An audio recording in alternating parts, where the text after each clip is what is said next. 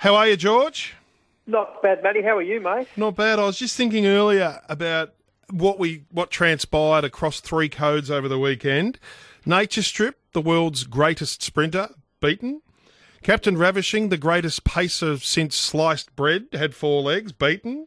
Uh, Amron Boy, the, the heir apparent, beaten. Well, she's fast, beaten. It's, uh, it wasn't a great day for the Hall of Famers, was it? Somebody put the kibosh on him, oh. mate. Uh, a little bit of Seinfeld there. But look, uh, it's, it happens, isn't it? It's racing. And what has ended up happening now, Matt, is that it, it's created what I think everyone um, recognises is one of the most open Australian Cups I think I've ever seen. And the scary part to it all is that most of these greyhounds aren't separated by more than a length um, to the first marker.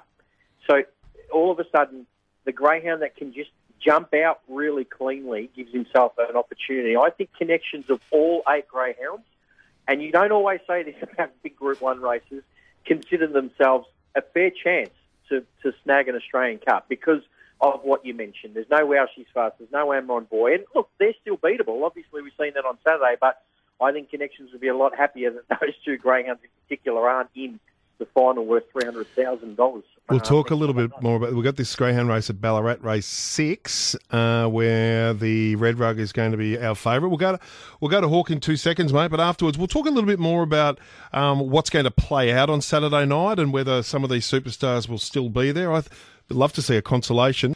Yeah, take us through the the wow. She's she dead heated for second, George. What's the go? Is there a, there's no consolation on Saturday night?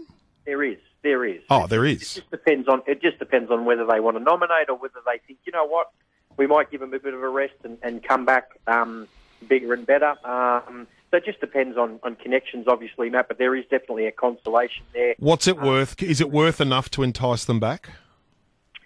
Um, I think it would be. Yeah, yeah, certainly. Oh well, when you're considering dogs like Wow She's Fast, it's probably not worth enough. But um, oh look, I don't think they would worry too much about that. If they think they're fit and firing and, and uh, happy to go around again, they'd put them round. But yeah, as I mentioned, this this final now is just it's opened up. Um, uh, something shocking, and look, it, it's still a it's still a, a good final. Um, a lot of the greyhounds, apart from two um, are in double figures. I mean, I, think that just highlights uh, what an open final we've gotten. I think the big story to come out of it, Matt, is a greyhound who's now over four years of age in Fernando Mick, had his 100th race, race start um, and defeated Amron Boy. And he's a, he's the second favourite at $4. No, absolutely. Hey, we've got a minute and a bit to a Maryborough uh, pace race, so it won't go as slow as a trots race. Uh, we will take that in about 60 seconds, but let's just have a listen to the Amron boy defeat replay, and then if, if we'll have a little chat until we have to go to Maryborough, but we'll certainly talk about it after Maryborough.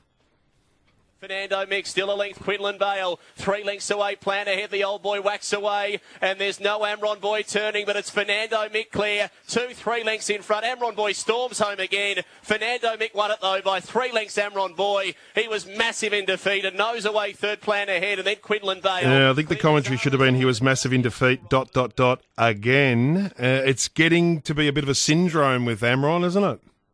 Yeah, look, we, have discussed this in the last couple of weeks, and I think you hit the nail on the head, head Matt. Um, that's his Achilles heel. He, he's just he, he when he won the Silver Chief there, he went five oh four early, which is very very competitive, Matt, and means that you're in the top two going around the first corner.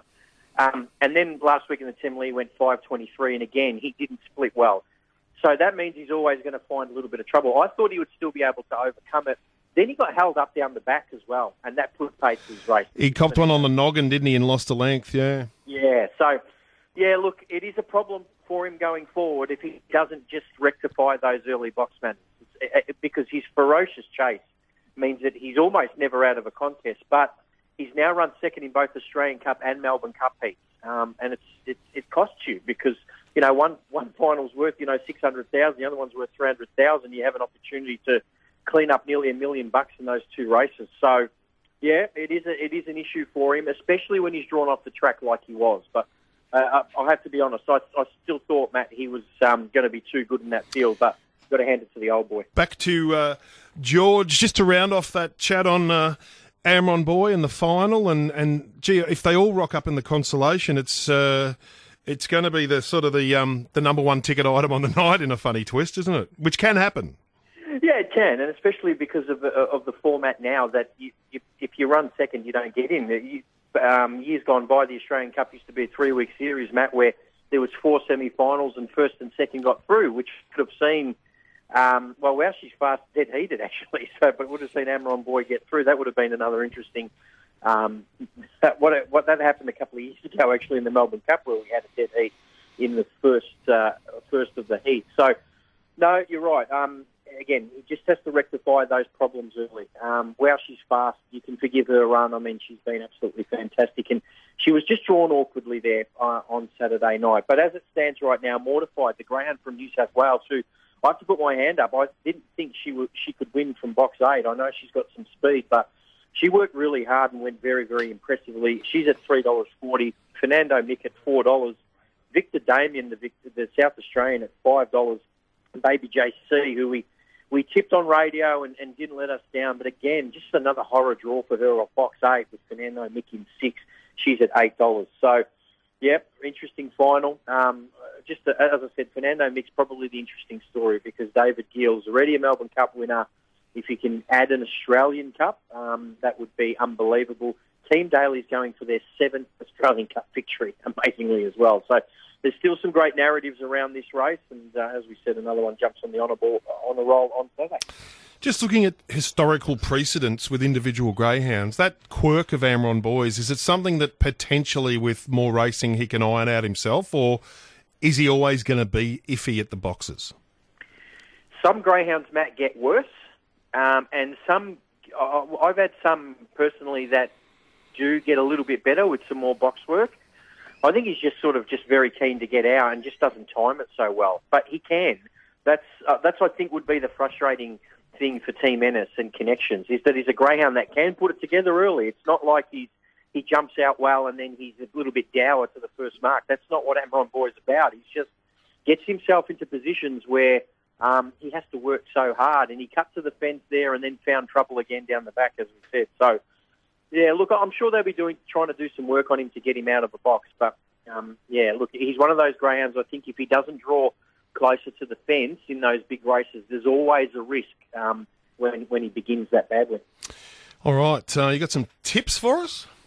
Yeah, I do. Uh, we've got a couple of meetings today. We'll kick off at Warrnambool, race seven, number eight, a greyhound called Anna You Pest. she's a greyhound that's one. There's no second guessing there. It sounds like Anna was, well, a dead set pest.